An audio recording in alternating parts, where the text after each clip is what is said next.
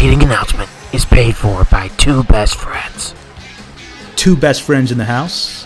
What's up, Johnny? Uh, you know, the uh, last couple days, man, I've, I've, I've been busy the last few weekends. And uh, I actually got a chance to catch up and watch. Uh, you get a chance to watch SummerSlam?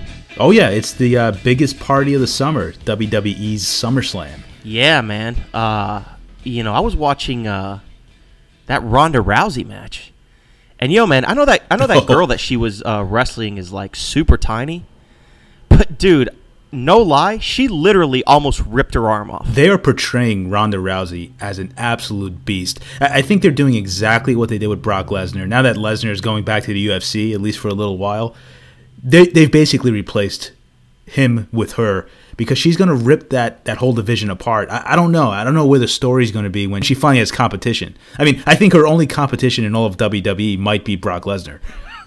you know what, man? I, I have no doubt about that, man. But you know what, man? Speaking of Brock Lesnar, yo, man, Brock Lesnar finally loses his title to Roman Reigns. Yeah. And finally, Roman Reigns is WWE champion. At least in a way where they want to they want to run with him because for the longest time they they've been trying to find their their Hulk Hogan. They've been trying to find their John Cena. Now it's the Roman Reigns era. Yeah. I mean, I guess we'll see how all that goes. And, um, you know, I mean, I really wish the best for the guy. Uh, I just wish he, that he wasn't as boring as uh, how he portrays himself on TV. You know, maybe he's not. But, uh, you know, man, I, I really wish the best for the, for the guy. Uh, you know, again, to me, he's boring, but I guess I'm a diff- different type of viewer than most others. How long have you been watching wrestling, by the way, man? You know, I've been watching wrestling, honestly, probably just north of 20 years. 20 years 20 so like 20 25 plus years ago you'd watch wrestling what else would you watch on tv Dude, do we really want to go into this? i mean let's go back in time you're 13 years old you're living in your parents house if it wasn't wrestling what else would be on tv i mean espn mtv Yeah, yeah, yeah. ESPN, uh, MTV. what about late at night You know, man, every now and then the the channel might trigger onto something uh, that back in the day we used to call wrinkle vision. wrinkle vision. Yep, back in the day, for those of you who uh, don't know about analog television, back in the day, channels like HBO and pay per view used to be on something called wrinkle vision, which is basically a scrambled analog uh, signal that would uh, actually appear on like channels 80 through 99. Um, and you'd get crystal clear audio, but no no visuals. Uh, so uh, late at night, you know, if you were smart enough, if if you were savvy enough, you could actually watch some of uh, like HBO's late night programming. You know what's funny is I'm surprised that nobody from our era came out blind watching so much wrinkle vision. well, I think an era has come to an end.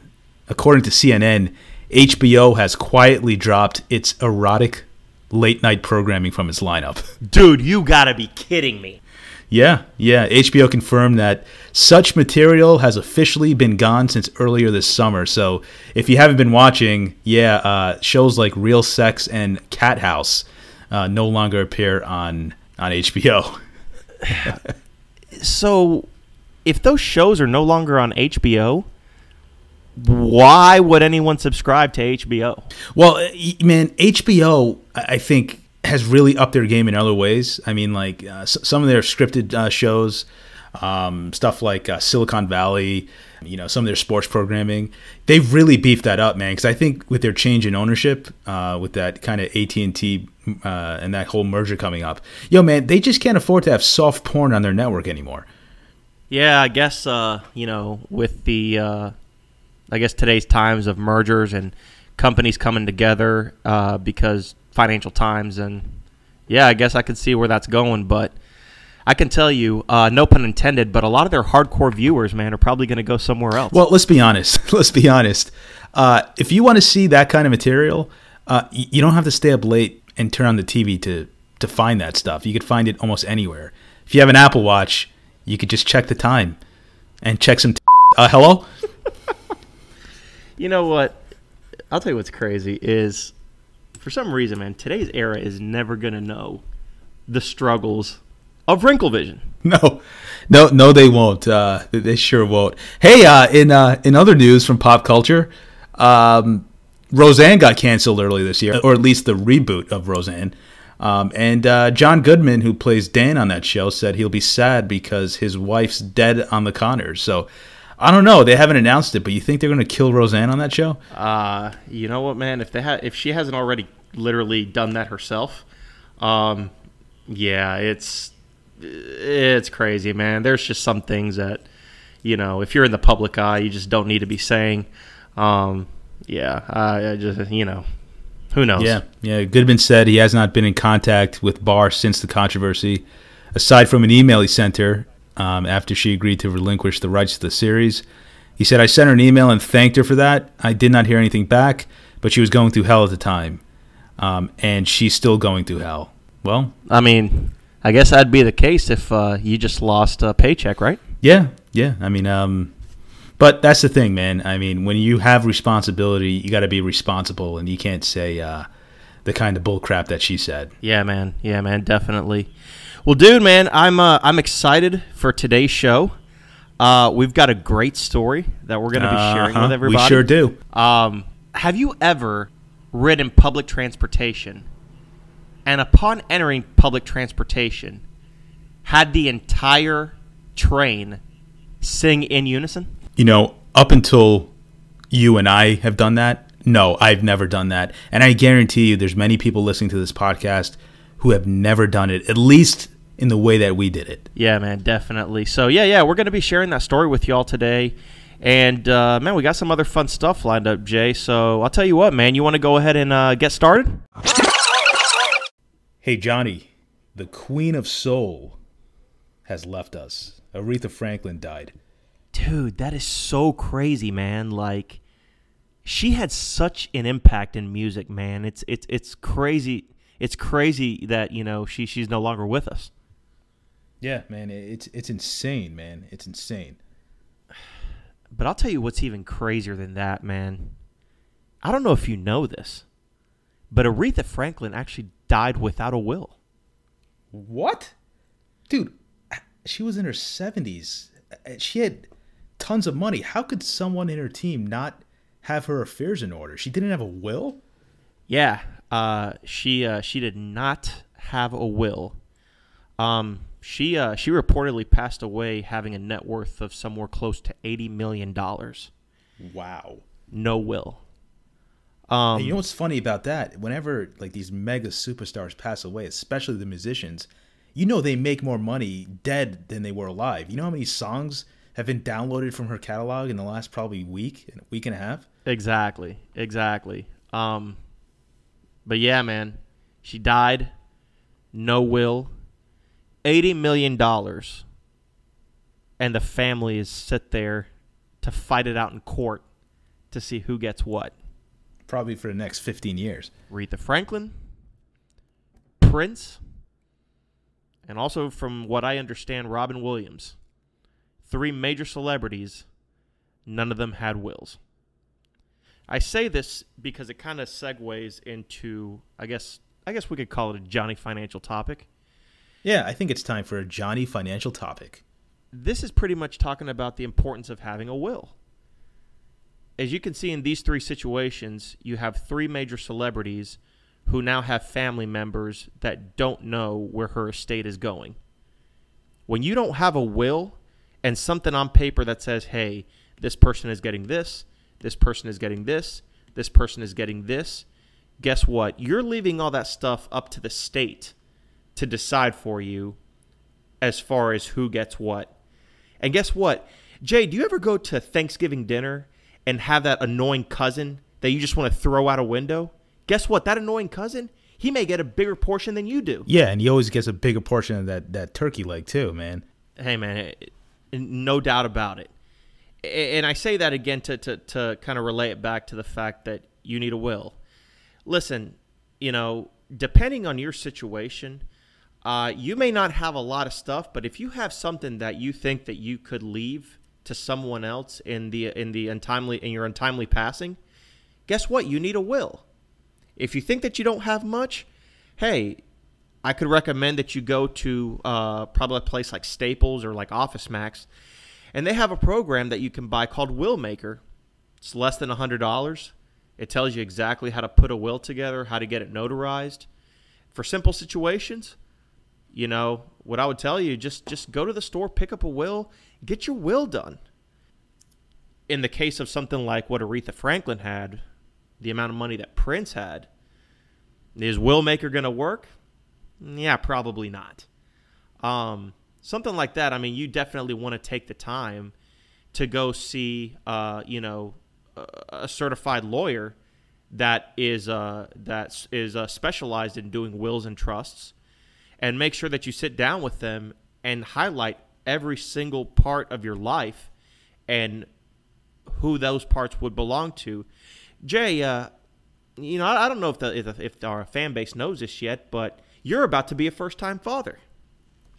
I am. I am. And for the first time in my life, I realized that uh, what I have actually could be passed down to somebody else. It's it's, it's amazing when when you when you put it in those words and uh, when you think about that. And Jay, I want to I want to put something in perspective for you. You know, you you you're about to be a first time dad. Um, let's say that you didn't have a will, and I know you well enough. I know you have one. Um, but let's just say you didn't have a will, and you're raising and you're raising a small child. Did you know that if you do not have written in your will who is to raise that child in your untimely passing, that that child becomes a property of the state? Wow, and uh, knowing the state that we live in, uh, that's terrifying. Dude, you got that right. Again, I just want to take this time. You know, it's it's it's been brought to light because of the passing of Aretha Franklin and other stars like them. Uh, like I said, your your Princes, your Robin Williams, things like that. Please, please, please make sure that you get your will done. Again, if you don't have a lot of affairs um, or a lot of uh, equity or a lot of uh, you know property built up, do something simple. Something like I said, you can buy something a simple software program that you know can help you walk you through everything. Again, if you have more complicated situations, I would strongly suggest that you go and see a uh, uh, a professional to make sure that they get that stuff to you. And then Jay, kind of like uh, yeah, the the cousin that takes too many portions at Thanksgiving dinner, the one that owes uh you know 15 credit cards and uh, you know will probably die owing stuff. He'd probably be the only one that doesn't need a will. You know, that's a good that's a good point. How how old or how young do you have to be to get get a will? I, you know, I always thought, well, you got to be 70 years old and on your death's bed to write a will. But I mean, I'm writing a will now. I'm in my 30s, but I could have easily written a will in my 20s, right? I mean, you're never too young. You're absolutely right. You're never too young uh, to start writing a will. Again, if you have something that could potentially go up you know, in your untimely passing, you should have a will so that you have written down exactly who is to get what and so that someone else does not decide that for you. You know, I think I'm going to take this time on this show right now to demonstrate to people just how you do this. And uh, Johnny, you know, I have a family, uh, a growing family, and I have a will, and I have things in my will that uh, that are to be left to them. Um, but since you're my best friend and I care about you, um, I want the best for you in life. I uh, I want to leave a little something for you. Wow, Jay, are you are you serious? You're you're gonna you're gonna take care of me too? Well, I mean, you just inspired me with your segment, man. You always do, and uh, I, I'd like to on this on this show today officially let you know that uh, in the event of my untimely passing, I would like to bequeath unto you full rights and privileges to the two best friends audio library. Oh my gosh.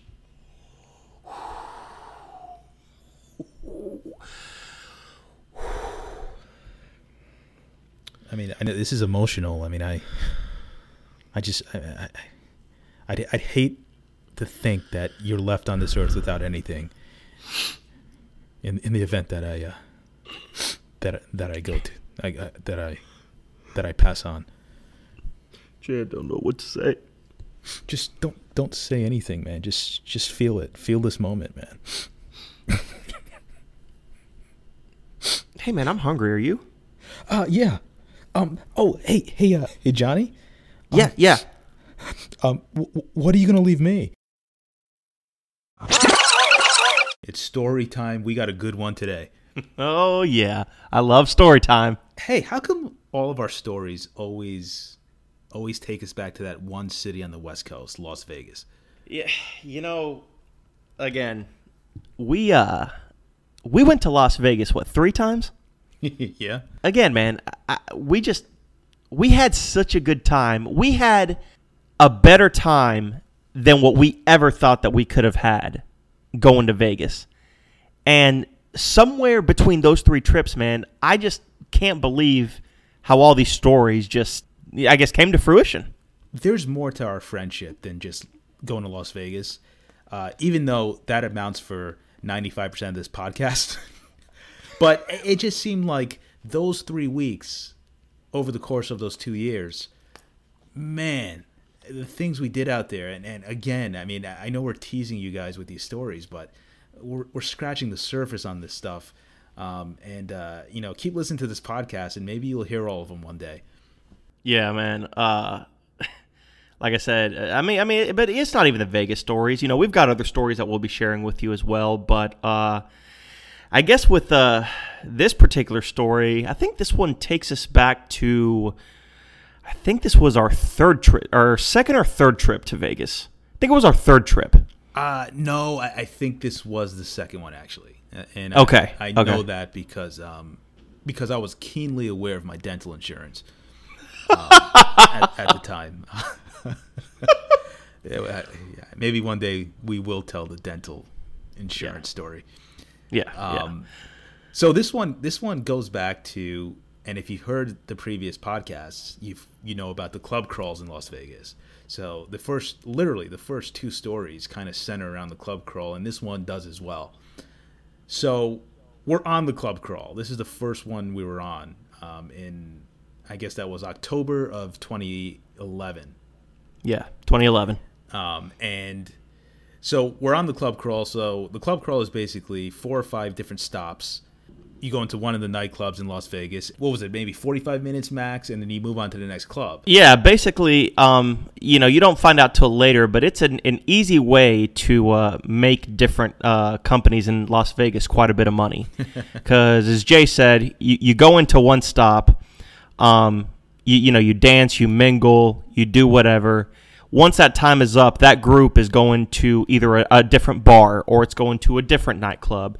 But basically, what the club crawl does is it takes you down the strip of Las Vegas so that you can see a lot of the clubs in small increments. So on this particular night, uh, we start off um, kind of on the south end of the strip, and we I think start off at a club in the MGM Grand, and I don't recall the name of it. Um, I recall the name of it.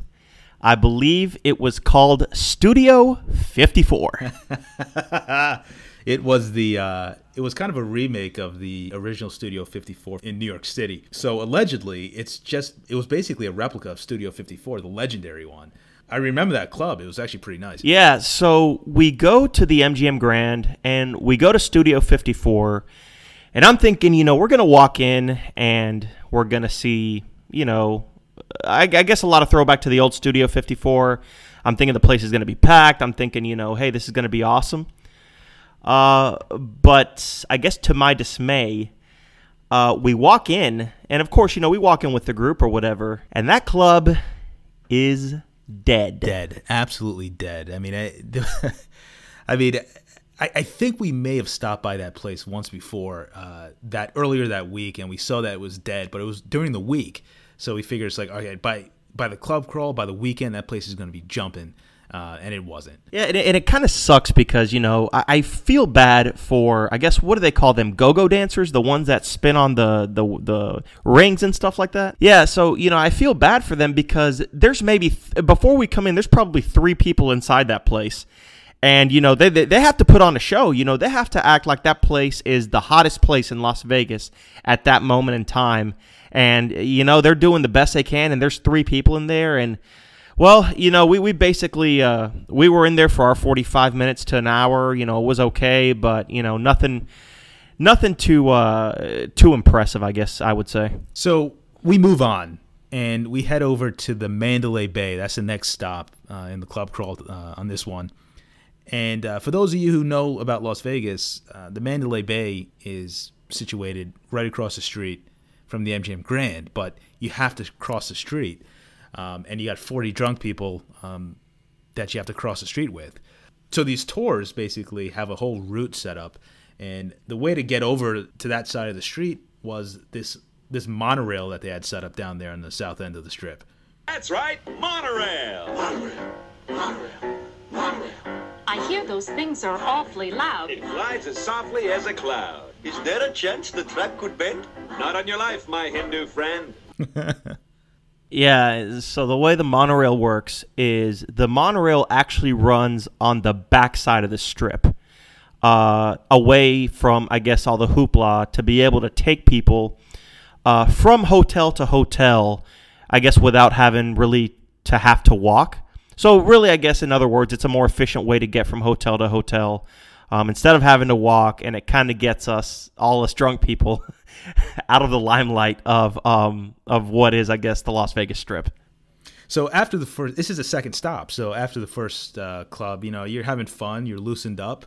Um, you're at the point now, if you weren't already mingling and talking with other people on the tour, you're definitely at this point uh, in your communication and social level.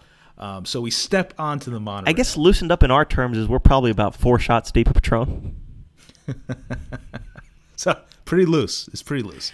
Uh, so uh, you can call us pretty loosened up. You can call us couple sheets to the wind, man. I, I, whatever you want to call it. We're heading to the Mandalay Bay. And so we get on the monorail, and there's probably 45 or 50 of us on this monorail. Now, granted, you know, there's 50 people on the tour. Yes, you know, at some given point in time, you may have seen the 50 people, but not, you know, directly having conversation with them. And when you walk from location to location, you know, people go up further, they get further behind. Um, so you tend to be able to start conversations with different people. And again, we're, we're all packed on one on on one train. And lo and behold, to me, there's like these four hot blonde chicks that get on this monorail. I didn't even know they were part of our tour. Right, me neither. And so they get on this train. I'm like, oh my gosh, these girls are hot. And one of them I distinctly remember was dressed as Tinkerbell. And so, hey, man, I'm couple sheets to the wind, man. What the heck do I care at that point in time? So I go up to her and I say, hey, you're Tinkerbell. And she, I guess, some way, whatever. I, am telling you the Yeah. story as best as I remember it. Well, she, I think she acknowledged the fact that she was dressed as Tinkerbell. Yeah, yeah. She I acknowledged she acknowledged the fact uh, that she was dressed as Tinkerbell, and the way she said it, I noticed that she had um, a specific accent, and I said, "Wow, I really like your accent." I said, "Where are you from?" She said, "Well, I'm from Canada." I said, "Really? You're from Canada?" And Jay, I don't know if you remember, man, but you and I just start breaking into song. Right, and you know it wasn't planned. It, it wasn't like we we whispered something. It was a spontaneous reaction. I mean, I, it literally, if I if you could really put a stopwatch on it, it was milliseconds of reaction time before we busted out into this song.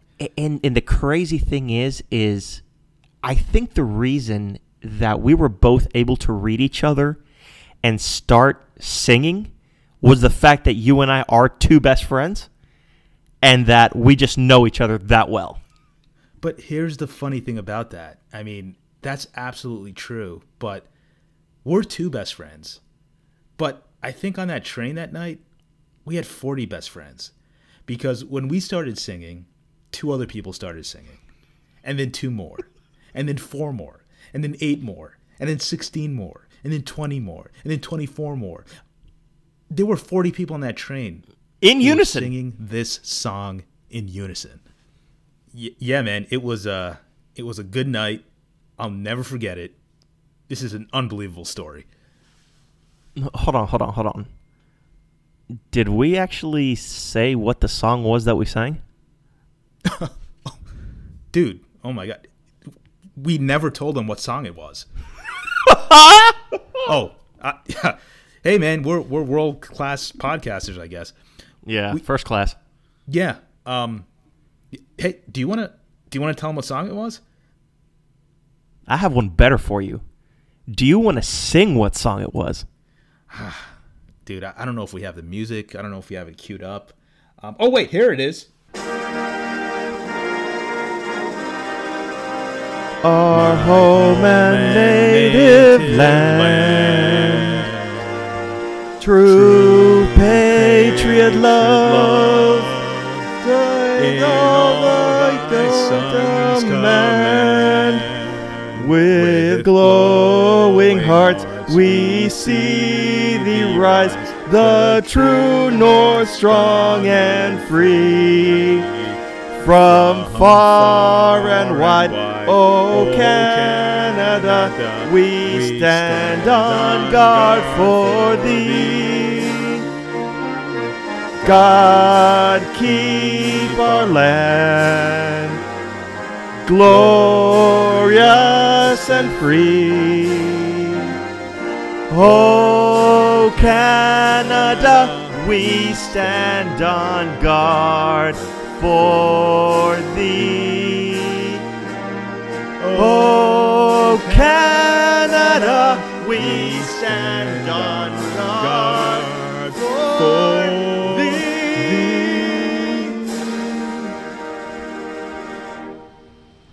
Dude, no lie, still to this day, I count that night as one of my top 20 nights of my life of all time.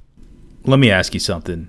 Prior to getting on that monorail, did you even know the words to the Canadian national anthem? Tequila's a wonderful thing. So you, you're really not going to leave me anything? Well, Jay, the, the thing is, is, you know, when you take a look at life and you see, you know, how some people um, uh, accumulate wealth or accumulate things more than others, um, you know, sometimes in life, uh, some people are able to leave uh, their loved ones things, and you know, on the flip side, some people aren't able to leave them anything. But I'll tell you what, man. I'll tell you that. I'll tell you this. I can leave you something. Really? Well, Jay, I'll tell you what, man. I can leave you with the fact that you can find the two best friends uh, on the following platforms. You can find us on Apple Podcasts, Spotify, Google Podcasts, TuneIn Radio, and now iHeartRadio. On social media, you can find us on Twitter at the number two WO Best Friends. Also, if you search the number two WO Best Friends on Facebook, you can also find us on Facebook as well. Just to give uh, kind of a heads up to everyone listening to our show, uh, next week we're actually going to have a best of episode. Uh, you'll be able to hear some of the best of Vegas stories that we've shared with you so far. So, uh, if for any reason you've missed any of the previous episodes, please check out next week's episode. Um, you're bound to hear two good stories uh, from previous episodes. Yeah, all I hear is people saying, I want to hear more about Vegas, you know, and next week's episode is going to jam pack maybe two, three of the best stories from Vegas, and we still have maybe a dozen more over time. So, you know, get caught up next week, and uh, it's going to be a great episode. I know I'm going to listen to it. Well, Jay, it's right about that time. You know what to do. When you're 2WO, you're 2WO for life. The preceding announcement has been paid for by two best friends.